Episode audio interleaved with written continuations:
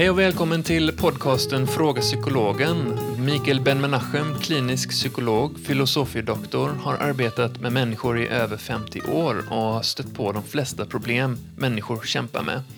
I denna podcast besvarar Mikael lyssnarnas inskickade frågor. Själv heter jag Kalle Tordenberg och läser upp frågorna för Mikael. Och med mig har jag Mikael. Ja, hej hej. Hej och välkommen. Tackar. Jag tänkte på, du har ju en mottagning och uh, vad är de vanligaste frågorna som dyker upp där? Ja, det varierar lite grann. Men uh, det som är genomgående och uh, frågor som jag har fått för 20-30 år sedan och som även idag är mycket aktuella. Eh, framförallt det handlar om självbilden. Mm. Det handlar om vad, vi, vad vi tycker om oss själva. Uh, vad vi anser, hurdana vi är. och ofta frågan hur kan jag ändra på min självbild mm. om jag är missnöjd med den bilden jag har mm. om mig själv. Det, det är jättevanligt. Och eh, sen finns det en del andra frågor som ofta dyker upp. Eh, det som är väldigt populärt just nu det är parrelationer. Mm. Alltså, par har ju problem med om de har valt det rätta eh, eller inte och eh, hur man kan bättra på en parrelation. Eh, speciella problem kring de här relationerna. Det kan ju vara kommunikativa, sexuella och en hel del annat som, som gör att är två människor som har ju rätt så ja, två främmande människor plötsligt eh, bor och lever så nära varandra och hur de klarar av det här. Just det. Det, det här är jättevanligt. Ja, du har ju till och med skrivit en bok om självbild och eh, självförtroende, Barnet i spegeln. Mm, just det. Och där redogör du med olika teorier om eh, hur vår självbild uppstår och kan påverkas. Och eh, hur självförtroendet kan förstärkas också. Eh, och din KBT-inriktning gör ju att uh, du i första hand uh, inriktar dig på inlärning, eller hur? Ja, det stämmer. Det handlar ju eh, rätt mycket om inlärning. Mm. Du kan ju tänka dig att, att ett litet barn kommer till världen. Och det här barnet är ju som, som, som ett oskrivet blad. Det, kan ingenting. Mm.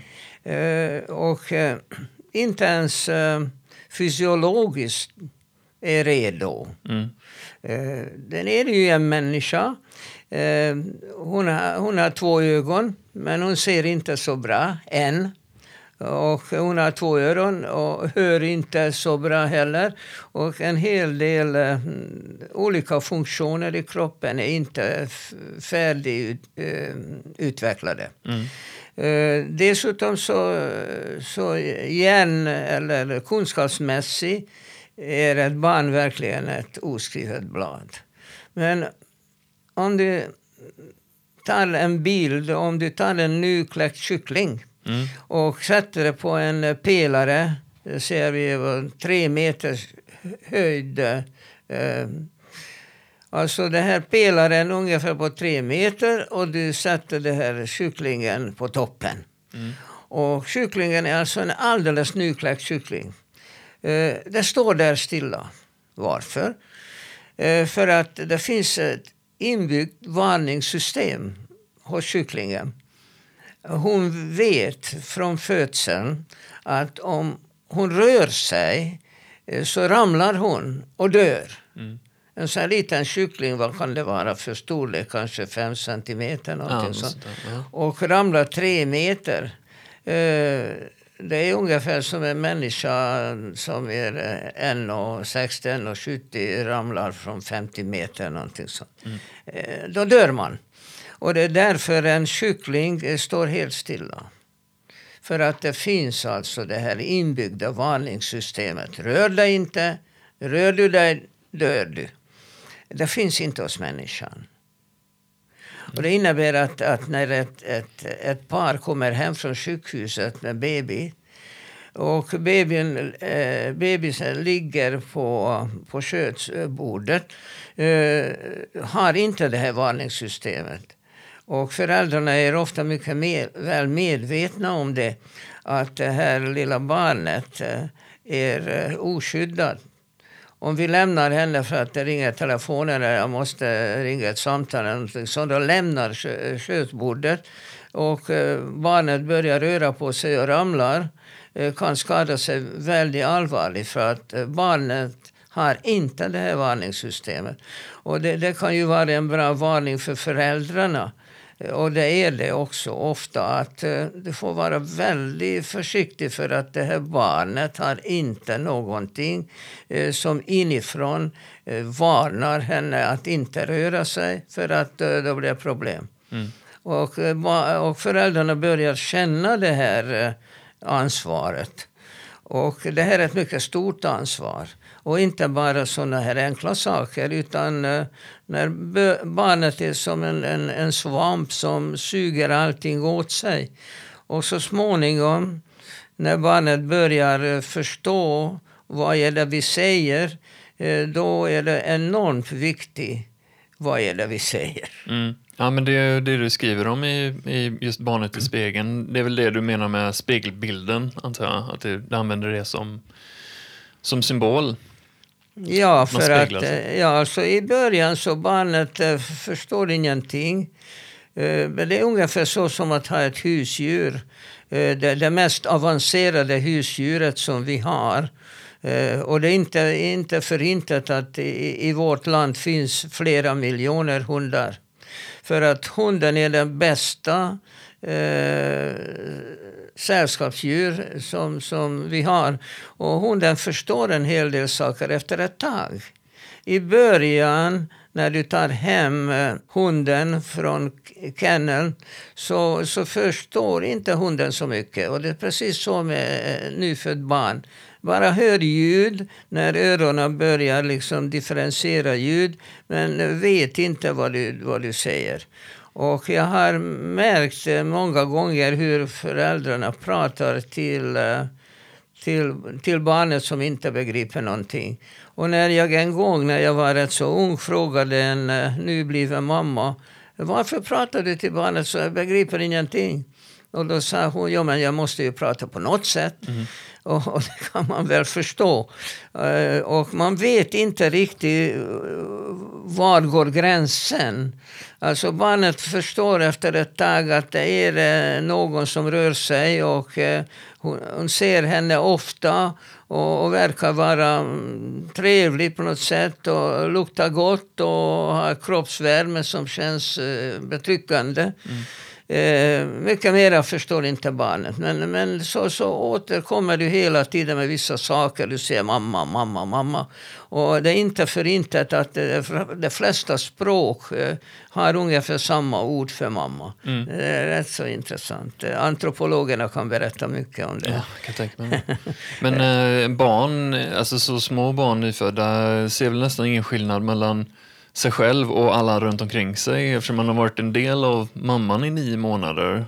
Ja, det här är alltså en, en, en, en, många psykologer anser att det är en väldigt traumatisk händelse när mm. ett barn kommer till världen. För de var ju väldigt trygg, eh, behövde inte oroa sig för att, att bli hungrig eller törstig. De fick allting eh, där inne. Eh, och det var ju behagligt, visserligen lite trångt, men å andra sidan så hade inga bekymmer. Eh, Fastän eh, kärnfotografen Lennart Nilsson har eh, visat att barnet eller ehm, fostret uppfattar en hel del saker faktiskt. Och ehm, de här världsberömda underbara fotografier visade att när mamman drömmer till exempel, sover på natten och drömmer, så, um, så fostret eh, följer det här faktiskt. Mm. Och eh, gör olika grimaser och, och rör eh, benen och, och och eh, händerna alltså följer mammas dröm helt enkelt. Mm. Det är oerhört fascinerande.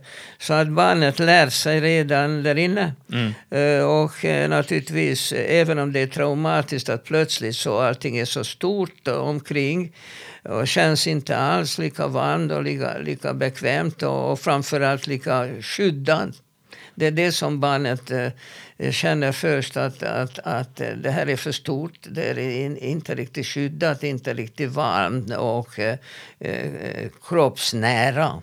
Därför är det så kolossalt viktigt att, att man håller barnet eh, så mycket som möjligt, det här nyfödda barnet, nära kroppen och helst eh, och själva skinnet och inte genom kläder. Mm. Det är oerhört viktigt för barnet. Mm. Men så småningom så börjar eh, barnet uppfattar vissa ljud och sätter ihop dem i kontakt med den här personen som ofta kommer och därifrån maten kommer. Och, och känns betryggande att den här personen är, är periodiskt återkommande så att säga. Mm. Och eh, det enda som barnet kan göra det är att eh, skrika om det, någonting är obekvämt. Om, det, om hon känner hunger, det är en ny sak.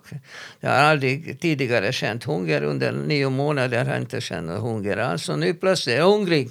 Så vad ska jag göra? Det enda barnet kan göra skriker. Och, då ofta vet inte föräldrarna varför. För att människor i största allmänhet kan ju hålla mun. Och det här barnet bara skriker och det alltid betyder att barnet saknar någonting. Mm. Eh, så att eh, så småningom så börjar eh, barnet förstå ord och även meningar så småningom. Och då kommer vi i en helt annan situation. Då börjar vi, barnet och vi kommunicera. Mm. Och den här kommunikationen är naturligtvis ensidig. För att eh, det här barnet eh, kan inte eh, leka med sin telefon eller, eller padda. Och kan inte titta på tv eller lyssna på nyheter. Utan det är, det är föräldrarna som är källan av all kunskap. Och där, därifrån ansvaret. För att barnet kan inte hämta in information från någon annanstans. Och, och, därför är det så kolossalt viktigt vad föräldrarna säger till barnet. Framför allt, framför allt om hurdant barnet är. För att du kan ha ett barn till exempel som, eh, som skriker för att kanske ha något kroppsligt problem. Eh, ett litet barn är inte färdigutvecklad. Eh, och det kan ju vara många kroppsliga problem. Och det enda barnet kan göra är skriker. Och om föräldrarna betraktar det som att det här är ett jobbigt barn. Men i själva verket barnet, med det enda, enda sättet de kan kommunicera visar att någonting inte är riktigt bra. Så därför bör man ta barnet på allvar. Just det. Kan inte barn, eller även bebisar eller liksom nyfödda barn uppfatta vilken ton man har och sådär kanske inte då som du säger, de förstår inte orden men uh, intentionerna bakom, att de kan känna av det? Absolut, absolut. Mm. Men sen kommer innehållet. Ja. Sen kommer innehållet och det kommer inte så, så plötsligt utan det tar lite tid. Men en fyra, fem, sexårig barn eh, kan selektera och förstå att eh, vad du säger, det handlar någonting om henne. Mm. Och eh, därifrån de här första mycket dåliga eh, inpräglingar. Mm.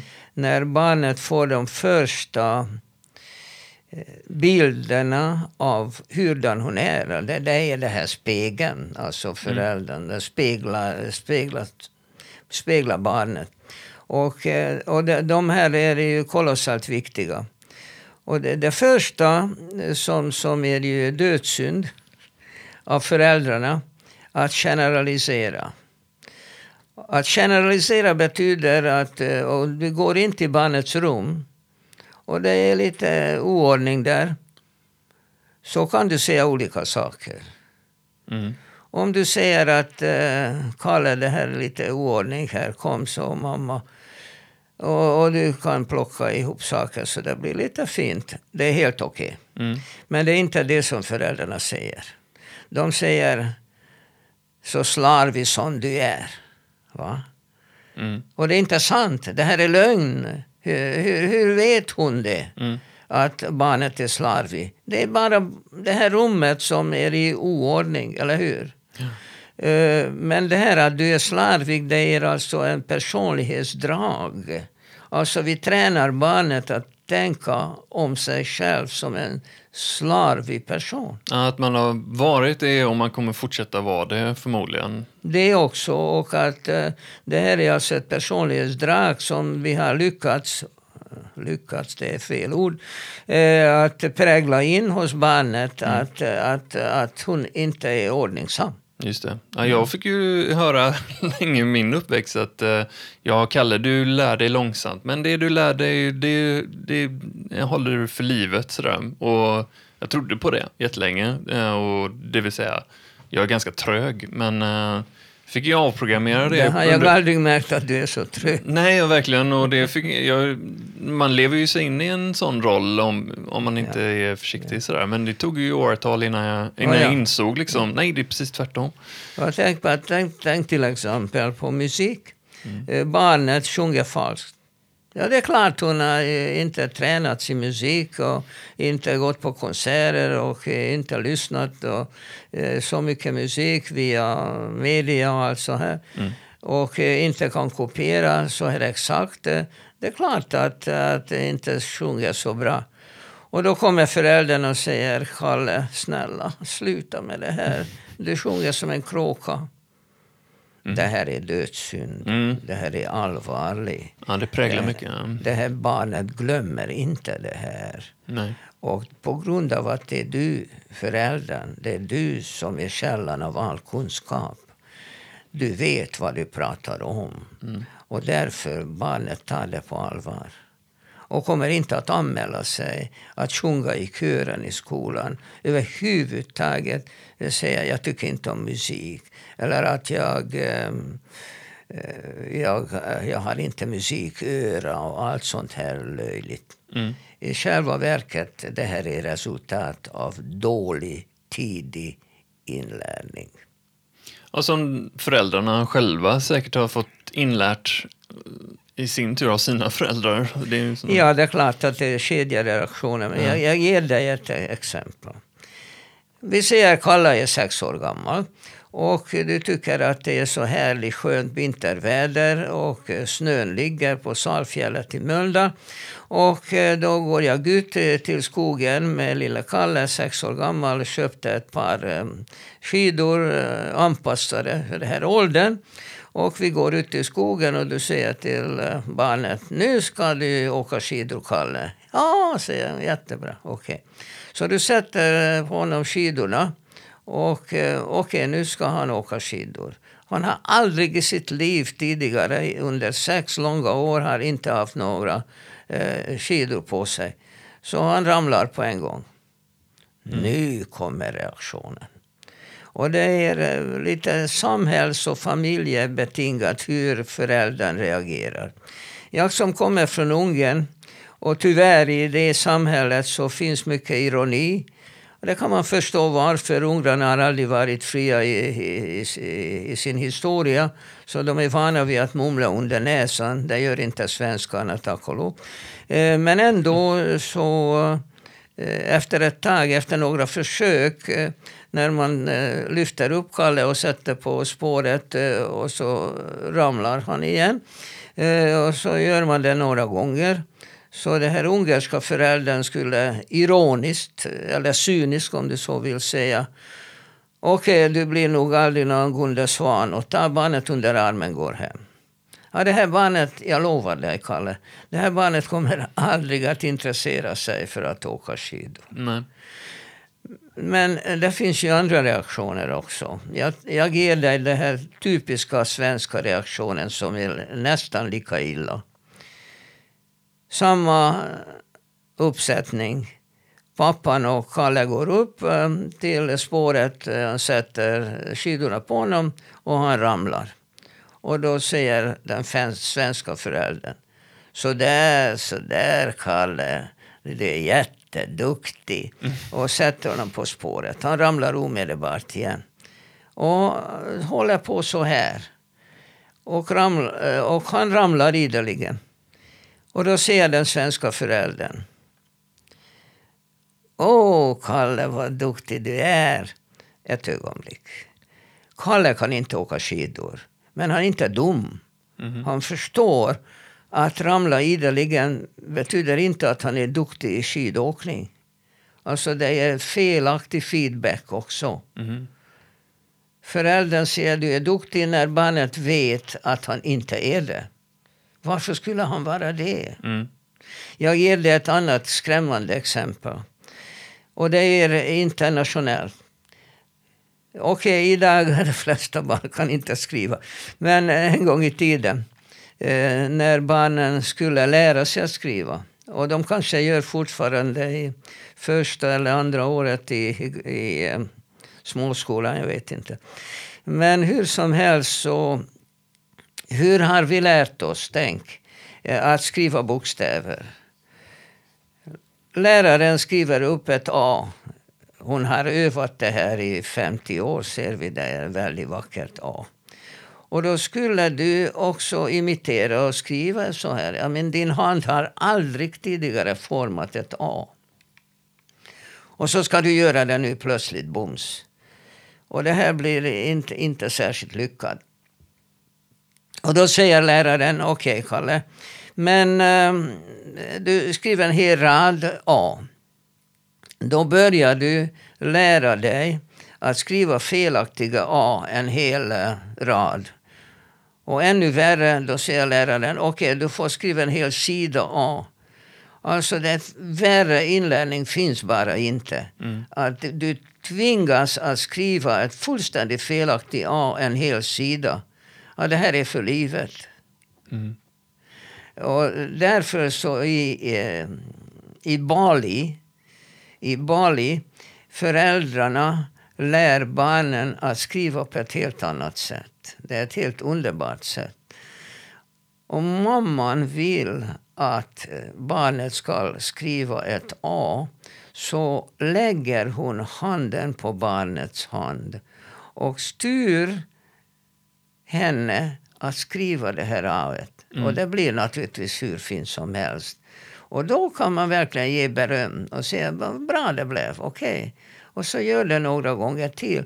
Helt enkelt så föräldern ger inte en chans till barnet att göra fel. Mm. Så det blir ingen felinredning. Är det inte underbart? Mm. Mm.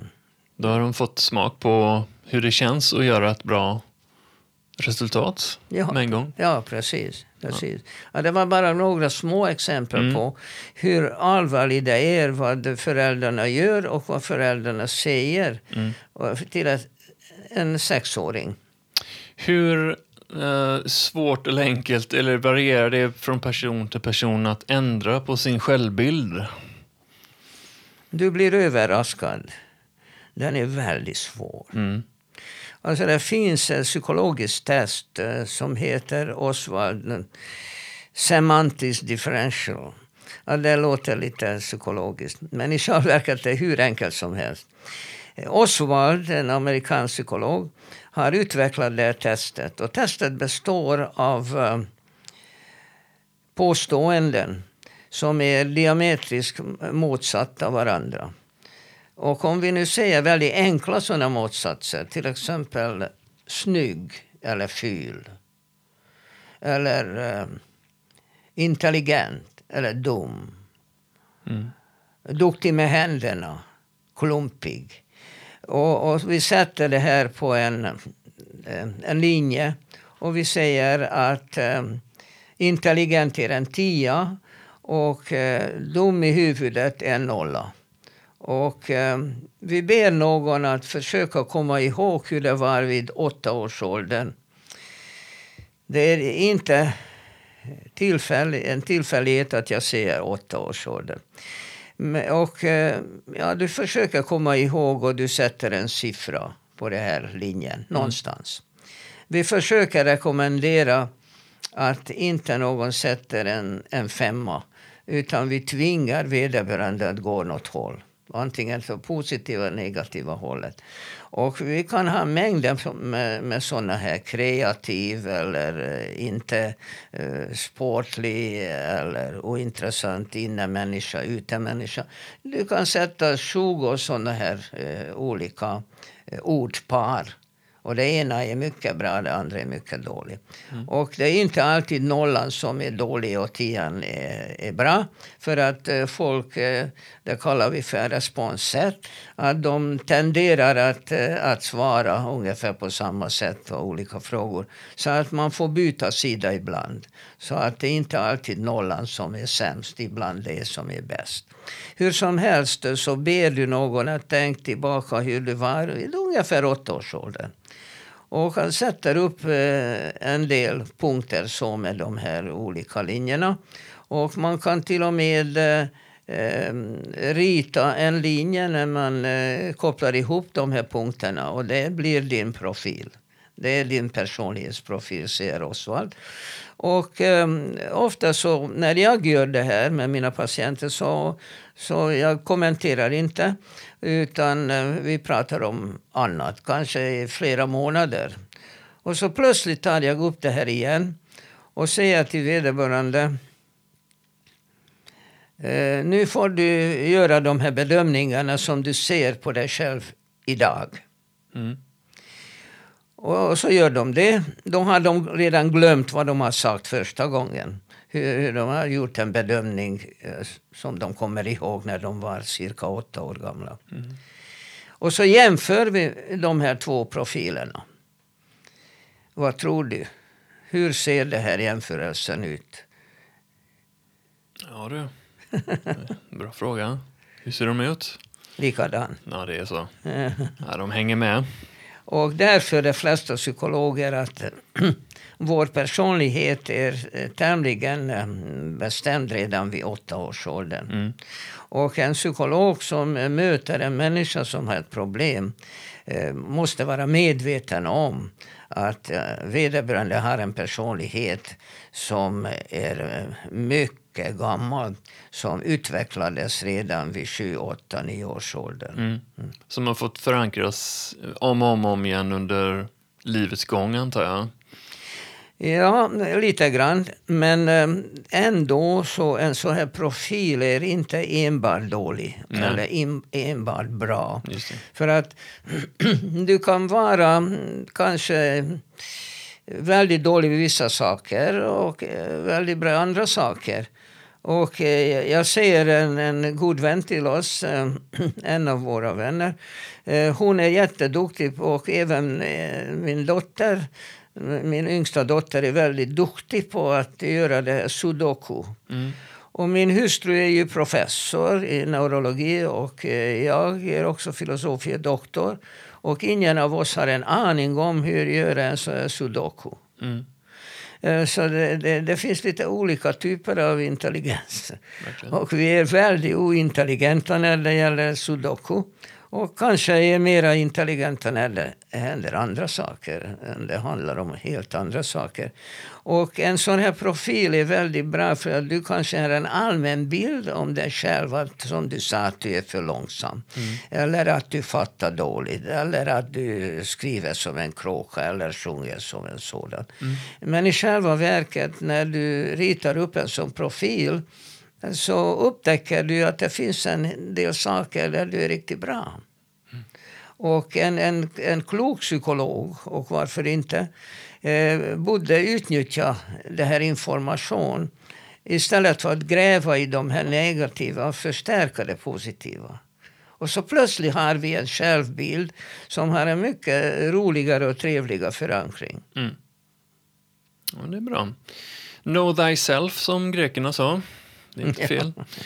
uh, då går vi raskt vidare till eh, dagens frågor som vi fått in. Vi fick några följdfrågor om studieteknik, eller rätt sagt att det var det en del som ville veta mer vad som är viktigt när man pluggar. Ja, det är en väldigt svår fråga för att vi håller på att ändra hela inlärningsprocessen genom det här medieberoendet och de här olika plattformarna. Och häromdagen så, eh, min hustru säger till mig på morgonen, du, har vi någon eh, räknedosa räknedåsa hemma? Och jag säger till henne, ja men det finns ju i varje telefon. Ja, säger eh, min fru, men ett av barnbarnen skulle behöva det idag. Jag säger till henne, men hon har ju telefon. Ja, det är det som är problemet, säger min fru. För att de får inte använda telefon i skolan. Mm. Va? sa jag. Vad säger du? Jo, i den här skolan, och jag vill även göra eh, reklam för den skolan, det är Casa Montessori i Örgryte i Göteborg där eleverna inte får använda telefon. Så snart de kommer in i byggnaden så får de lämna sina telefoner som är eh, namnmärkta i en låda. Och de kan ta de här telefonerna där de lämnar skolan, punkt och slut. Vilken bra idé. Den borde finnas i varenda skola, tycker jag. Mm. Av olika skäl. Av olika skäl. Eh, för det första så eh, det är mycket tid går åt eh, fullständigt onödig kommunikation. Mm.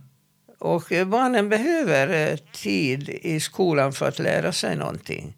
Och istället så håller de på såna här kommunikationer som, som inte ens består ofta av hela meningar. Mm. Men å andra sidan så, så att, att lära sig någonting, det det är en tvåstegsprocedur. Och oavsett på vilket sätt du studerar så måste du följa det här. Alltså principen att lära sig någonting medvetet, för att man kan lära sig saker omedvetet också.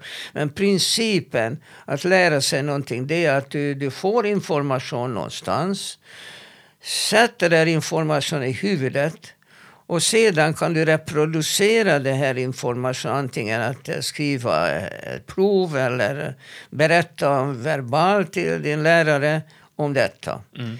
När jag säger så här så handlar det inte så mycket om matematik. Matematik man lär sig på ett annat sätt. Och där, där, där är, är eh, principen att läraren presenterar en matematisk eh, teori eller hur man räknar ut en viss sak. Och där är det lärarens största ansvar att kunna berätta om detta för eleverna. Och därför lärarlösa lektioner i matematik är det dummaste jag har någonsin hört. Mm. Du kan Okej, okay, det finns genier i matematik, men i princip som jag och du kan inte begripa hur man räknar ut någonting om inte läraren på ett roligt och tydligt och enkelt sätt visar dig flera gånger på svarta tavlan eller på något annat sätt hur man gör det. Mm. Och, när, och läraren får vara osäker på om du har verkligen fattat det här och be dig att komma fram till svarta tavlan eller visa på paddan eller vad det nu har att du har fattat det här. Läraren, oavsett eh, läroplan, borde vara helt säker på att varenda elev i klassen har fattat hur man räknar ut det här. Mm. Får absolut inte gå vidare. För att går han vidare så är det helt säkert att det är flera stycken som inte begripit någonting. Och då sitter de bara hemma. De kan aldrig räkna ut det. Och kanske mamma och pappa försöker hjälpa men de har lärt sig matematik 20 år sedan. Och det, då har de gjort på ett helt annat sätt. Så det funkar inte heller. Mm. Så att det är det absolut viktigaste att läraren blir säker på att eleverna, och då menar jag alla elever, har förstått hur man gör det och kontrollera med flera stickprov att de har verkligen förstått. Sen är resten ingenting. Eh, då kan man byta liksom texten så att säga. Att det inte är äpplen, det handlar om att räkna päron istället eller plommon eller vad som helst. Det, det gör ingenting. Texten är inte avgörande. De bara ändrar på texten så att du känner dig mera varm i kläderna. Mm. Men när det gäller andra ämnen, inte matematik, mm. alla andra ämnen i princip, där det finns ett material som du bör kunna, då är det en tvåstegsprocess. Först måste du sätta i din hjärna och sedan från din hjärna producera det till läraren eller provet eller så. Mm. Och hur du får det här materialet in i hjärnan och jag rekommenderar alla att pröva det. Det är helt privat. Det angår ingen.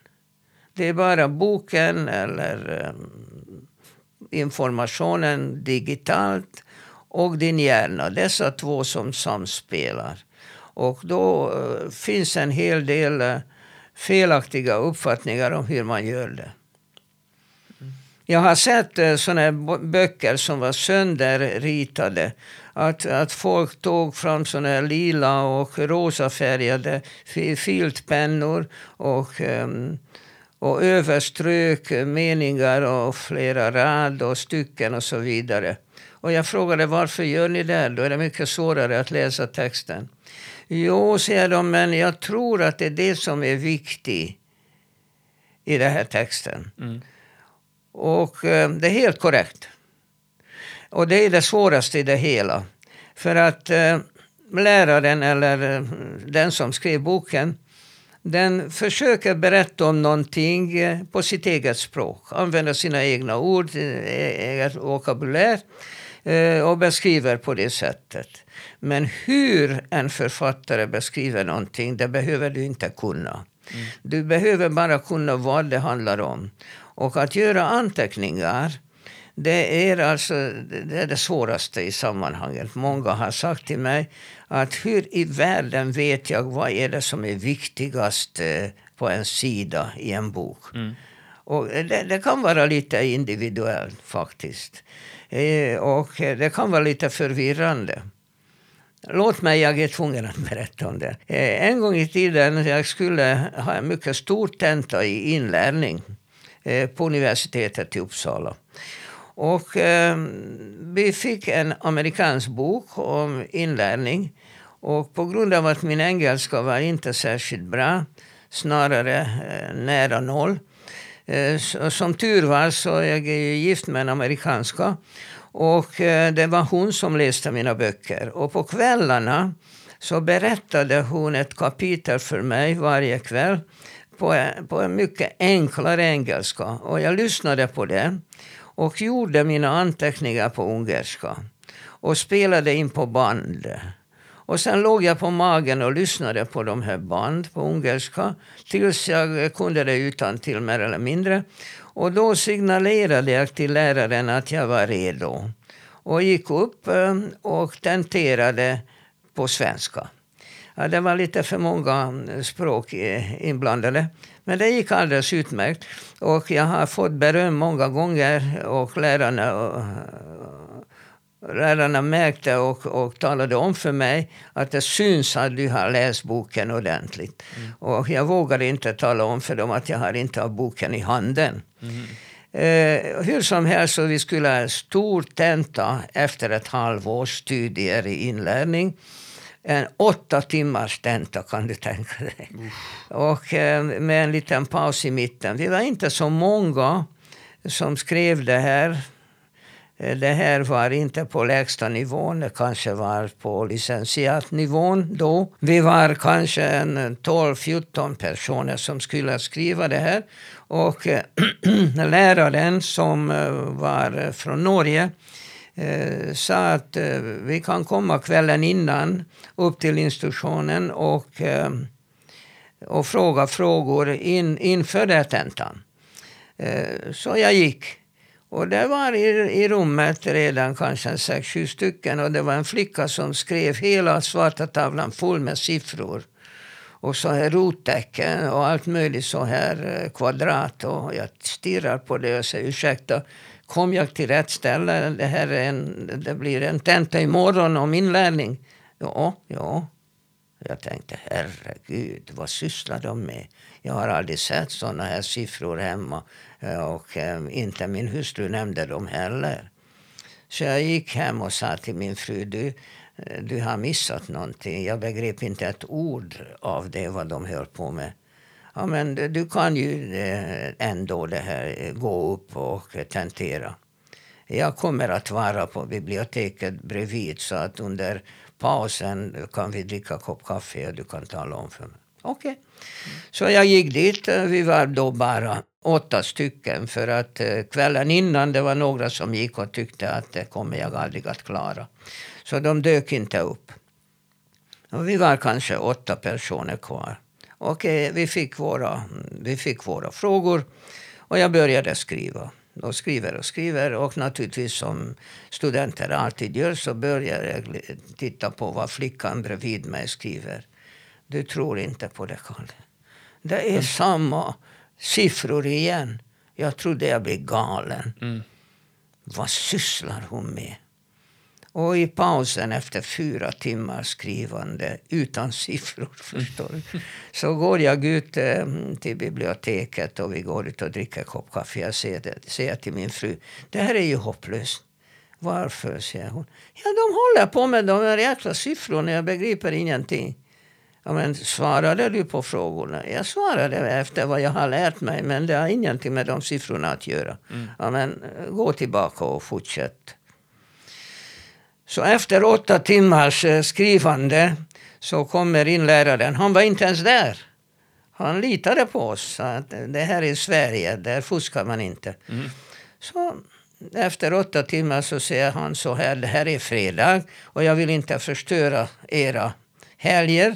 Så jag kommer att läsa de här åtta eh, skrivelserna. Och eh, jag ska ringa till var och en på kvällen och tala om för er, var och en, om ni har klarat er eller inte. Okej, okay. det gick några timmar och vid tio tiden på kvällen så ringer läraren. Och han säger du kan gå och supa dig full, du har klarat dig. Mm. Jag säger till min fru Elinor, jag begriper inte det. Jag har klarat mig utan alla dessa siffror. Mm. Och mer än så.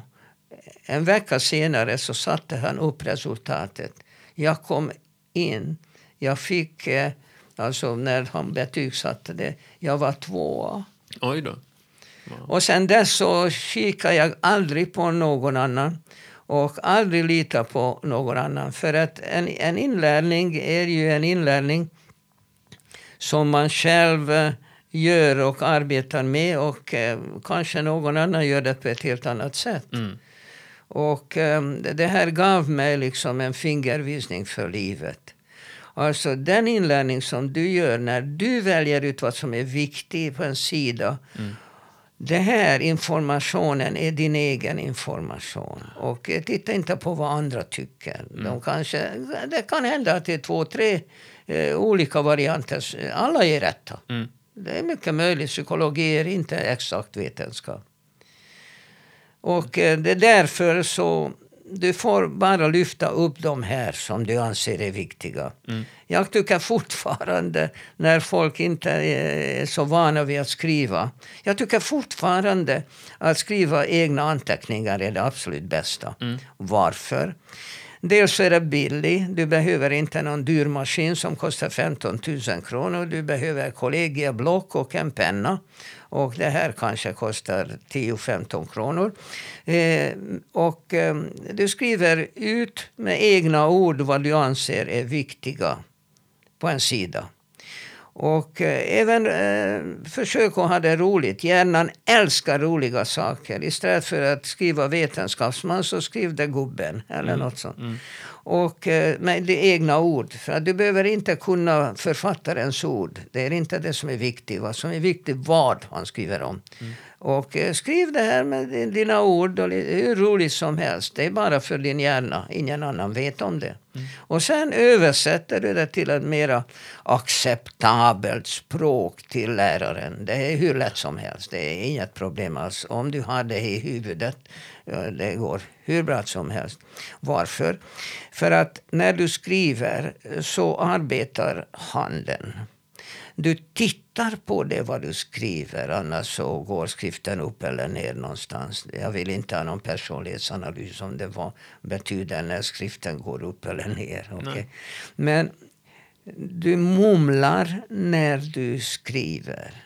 Och därför ger man ibland fonetiska fel Det är rätt roligt. För att man kan skriva ett B som Bertil istället för P som pappa. Mm. Och det, de här två bokstäverna är verkligen inte lika varandra, eller hur? Men de är lika fonetiskt. Mm. De är så kallade, jag läste fonetik. Eh, det, det är så kallade bilabiala bokstäver, alltså B, P. Mm.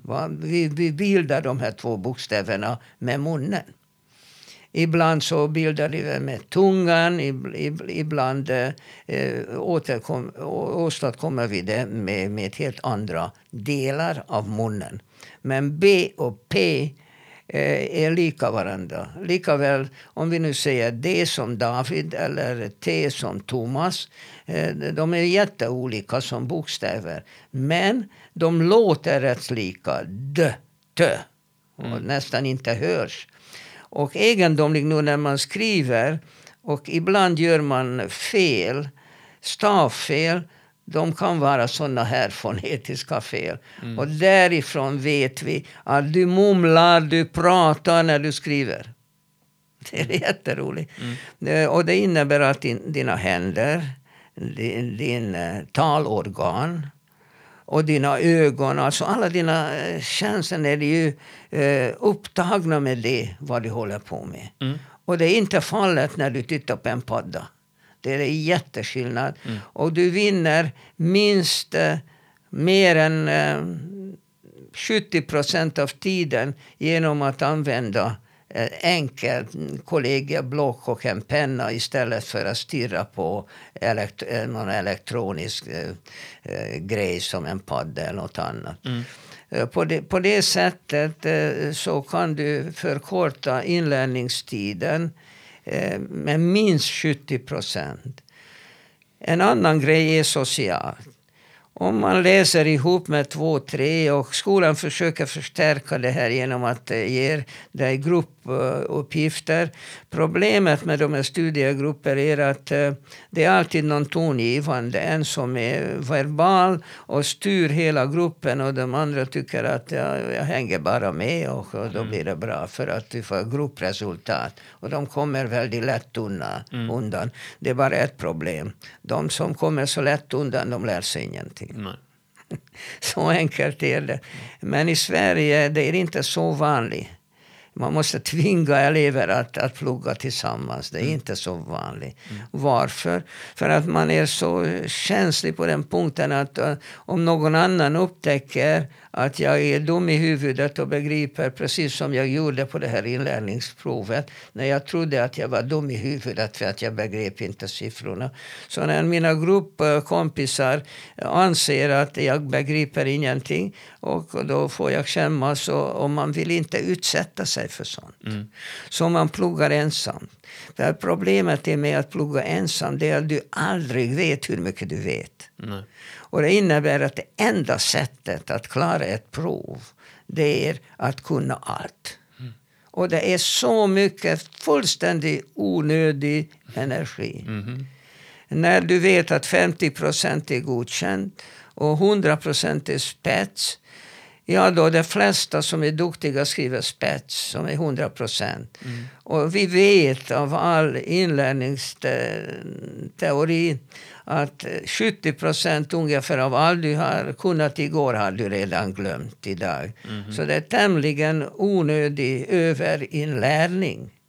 Min hustru som är en professionell student, hon har aldrig, aldrig eh, kört på någon tenta. Hon har alltid varit godkänd. Mm. Hon har kanske inte fått 100 procent, men det behövs inte. Mm. Men bara att hon visste hur mycket hon visste, ja, det. det räckte gott.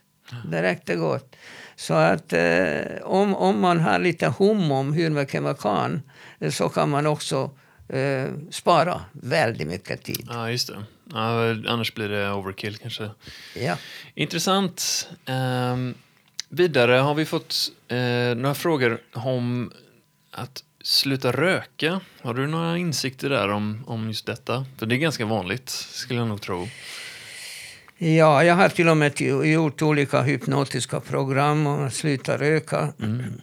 Men eh, problemet är bara det att den som inte vill sluta, den slutar inte. Nej. När jag var gymnasiepsykolog i Göteborg Ja, då hade jag alla gymnasier. Så försökte skolöverläkaren och jag göra lite olika saker som uh, handlade om många studenter eller elever. Och bland annat så gjorde vi två rökavvänjningskliniker eh, i Göteborg. Om jag minns rätt så gjorde vi en vid Byrgården där kuratorn, dåvarande Mirre Karlbell, hon ställde helhjärtat upp på det här. Och det andra tror jag var i Munkebäcksgymnasiet som inte längre finns. Hur som helst så det var ju väldigt lätt och vi hade mycket bra resultat. Varför? För att där kom, dit kom bara elever som verkligen ville sluta. Mm. Och det, det är alltså problemet med folk som egentligen vill sluta röka för att de vet att de, de är i livsfara med det här dumma, fullständigt onödiga och eh, livsfarliga vana. Eh, de inte är skrämda med någonting. Ett exempel. Den här pandemin är otrevlig och miljontals människor dog. Men om vi nu säger att fyra miljoner människor dog hittills i den här pandemin. Ja, det är fruktansvärt. Och framförallt för, för de människorna som inte fick leva längre. Som kanske har kunnat leva många, många år till. med, tack vare det här pandemin så deras liv blev förkortad. Mm. Men å andra sidan, det här är en väldigt liten siffra. Ja, men här eh, i världen, globalt, dör ungefär två miljoner människor i veckan. Så att eh, det här var inte tillräckligt skrämmande. Och därför skrämselpropagandan funkar inte. Om jag beskriver till en rökare hur farligt det är att röka, det räcker inte. Jag har en bild i mitt huvud vi var i Los Angeles och gick till ett universitet som heter USC. Och eh, där, på campus, universitetets eh, område, så ställde de upp en eh, docka. Och den här dockan var gjord av genomskinlig plast. Och den här dockan hade den egenheten att den kunde röka. Och eh, studenterna roat sig med att komma och, och stack en cigarett i munnen av den här dockan. Mm. Som då ögonblickligen började röka. Mm. Och då såg du hur röken gick in i kroppen och sen blev det så äcklig, hemsk, brun gegga som lade sig på dockans lungor. Och den här bilden har jag i mig efter många år. Det var oerhört skrämmande. Trodde att jag slutade röka för det. Nej. Och det är det som är problemet. det, här, det räcker inte med att veta att rökning är farlig.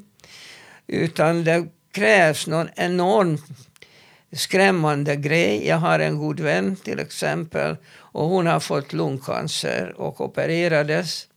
Och överlevde. Och det var en så drastisk händelse att hon verkligen slutade röka. Jag menar, när folk ska reagera eh, med att ändra beteende då räcker det inte med fyra miljoner döda i världen.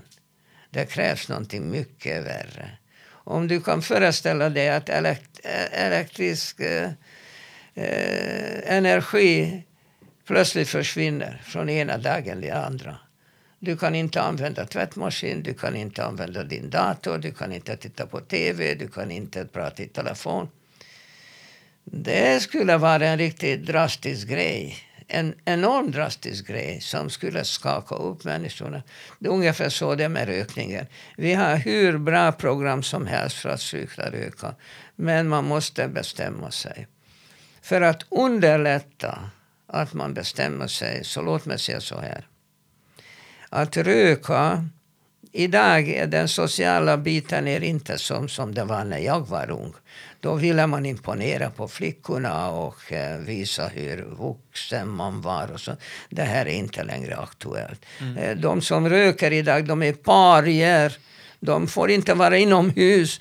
De måste vara ute och frysa för att de vill röka en cigarett. Det här är inte socialt så spännande längre. Eh, alla har dåligt samvete, eh, mer eller mindre, som röker. Så att det är inte så eh, som när jag var ung, att det var liksom socialt så fint att röka. Så. Och blåsa ringar och allt sånt. Det här är inte aktuellt längre. Och då eh, återstår resten. Ja, när röker man? Man röker bara i bestämda situationer och tider. Och om man verkligen vill sluta och inte riktigt vet hur man gör det så försök och, och eh, slå sönder de här inpräglade situationerna. Försök att skriva en hel sida om när du brukar röka. Och då ser du mönstret. Mm. Du röker kanske när du vaknar. Du röker kanske när du dricker kaffe. Du röker kanske när du är ihop med några. Du röker kanske innan du lägger dig. Du röker kanske när du pratar i telefon. Alltså alla de här situationerna när rökning ingår kan du försöka att ändra på. Mm. Om du brukar röka när du dricker kaffe, försök att och dricka något annat. Kanske te eller något annat. Om du brukar alltid sitta på ett visst ställe när du röker, eh, sitt inte där. Mm. Och på det sättet gå igenom alla situationer där du brukar röka och ändra på situationen hur lätt som helst. Och när du har gjort allt det här så får du bestämma dig att nu, det här var den sista cigaretten. Inte det som, eh, jag ska röka min sista cigarett. Nej, det har du redan gjort. Mm. Och sen gör du det här i två veckor. Sen kanske vi pratas vid. Då har du gjort en mycket bra början. Intressant. Eh, jag har inte rökt sedan jag var 20. Jag hade jättetur att jag en dag plötsligt tyckte det smakade skräp. Så um, kroppen sa nej. Men eh, då när jag, sista åren när jag träffar på rökning, det är mina kollegor och jag har jobbat inom vård och omsorg. Sådär. Och nästan uteslutande så säger de flesta av kollegorna som säger, liksom snackar, eller frågar någon kollega som också röker Ja, ska vi ta lite luft då? De säger aldrig rakt ut att de ska ut och röka. Ja, men det är bra att du nämnde Karl. Det, det här är jätteviktigt vad du sa. Mm. Det är nämligen så att äh, de säger, precis som du, att äh, rökning är avslappnande. Mm. Och det är därför jag röker. Mm. Och, då, om vi, och det bygger jag in i hypnotiska program äh, som hjälper folk att sluta röka. Vad är det som är avslappnande för guds skull? Mm. Vad är det som är avslappnande? Titta på en cigarett. Va? Där finns ju papper. Och där finns ju uh, rök. Mm. Där finns ju uh, kära. Mm. Där finns ju nikotin. Som är ju en mycket stark gift. Och om man tittar på det här, eh, hela det här så undrar jag vad är det som är avslappnande i sammanhanget. Mm. Det är ju precis tvärtom, för att det enda aktiva ingrediens i sammanhanget det är nikotin. Mm. Och nikotin är ju upphetsande medel, så att det, det, det kan inte vara den som, som slappnar eh, av mm. någon. Och då brukar de säga, jag menar att det andas in och. Blåser ut. Det är det som är avslappnande. Och då säger jag, helt rätt, helt rätt.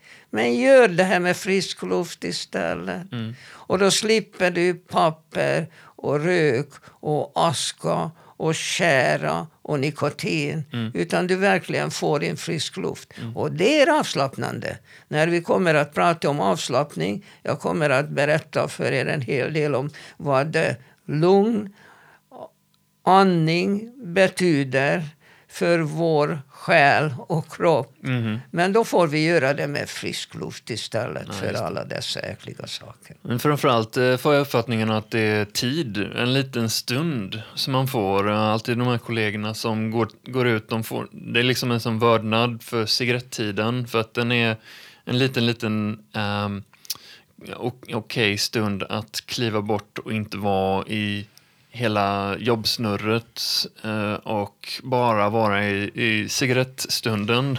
Du menar att de som inte röker eh, tycker att de inte har rätt att gå ut? Nej, nej då, men de som, de som röker eller de som jag har stött på på arbetsplatsen som röker använder det som ett skäl att liksom men nu röker vi ju och då är det en liten, liten godkänd stund där de är frikopplade en stund från kanske hetsen och från jobbet för att sen kliva in. Att det är en liten ritualiserad sätt att bara liksom kliva ur ehm, kanske en stressig situation eller stressig Ja, eh, då bodde, bodde man kanske en rökruta för icke-rökare. Ja, kanske. Jag, jag som inte rökte, jag gick in i eh, kanske eh, vilorummet och mediterade eller någonting. Ja. Överhuvudtaget när man jobbar med människor så, så måste man bara kliva ifrån lite Ja. under dagen. Men just ehm, kollegorna som rökte var, var lite som att eh, det var deras... Det var en... en um, eh, jag försöker hitta ordet, men en, en, en lite sådär, eh, av, av alla i sammanhanget på jobbet okej skäl att gå ut och inte jobba. ja, jag förstår. Det är alltså en icke, icke-jobbande stund. Mm. Men det borde liksom eh, finnas för varje arbetsplats och utnyttjas också. Eh, för att eh, det behöver vi. Vi Mm. behöver eh, vilostunder och Mm. det kommer jag att prata om lite längre fram. Absolut. Ja, nu ska vi avrunda med vad Mikael brukar säga, aldrig för sent. Eh, och eh, påminna alla eh, som lyssnar att om ni har en fråga att ställa Mikael så finns det en mailadress som heter fragapsykologen gmail.com. Och se till att absolut prenumerera på podcasten för att få de senaste avsnitten. Och med det avrundar vi Mikael. Tack ska du ha. Tack ska du ha Mikael. Ha det så bra.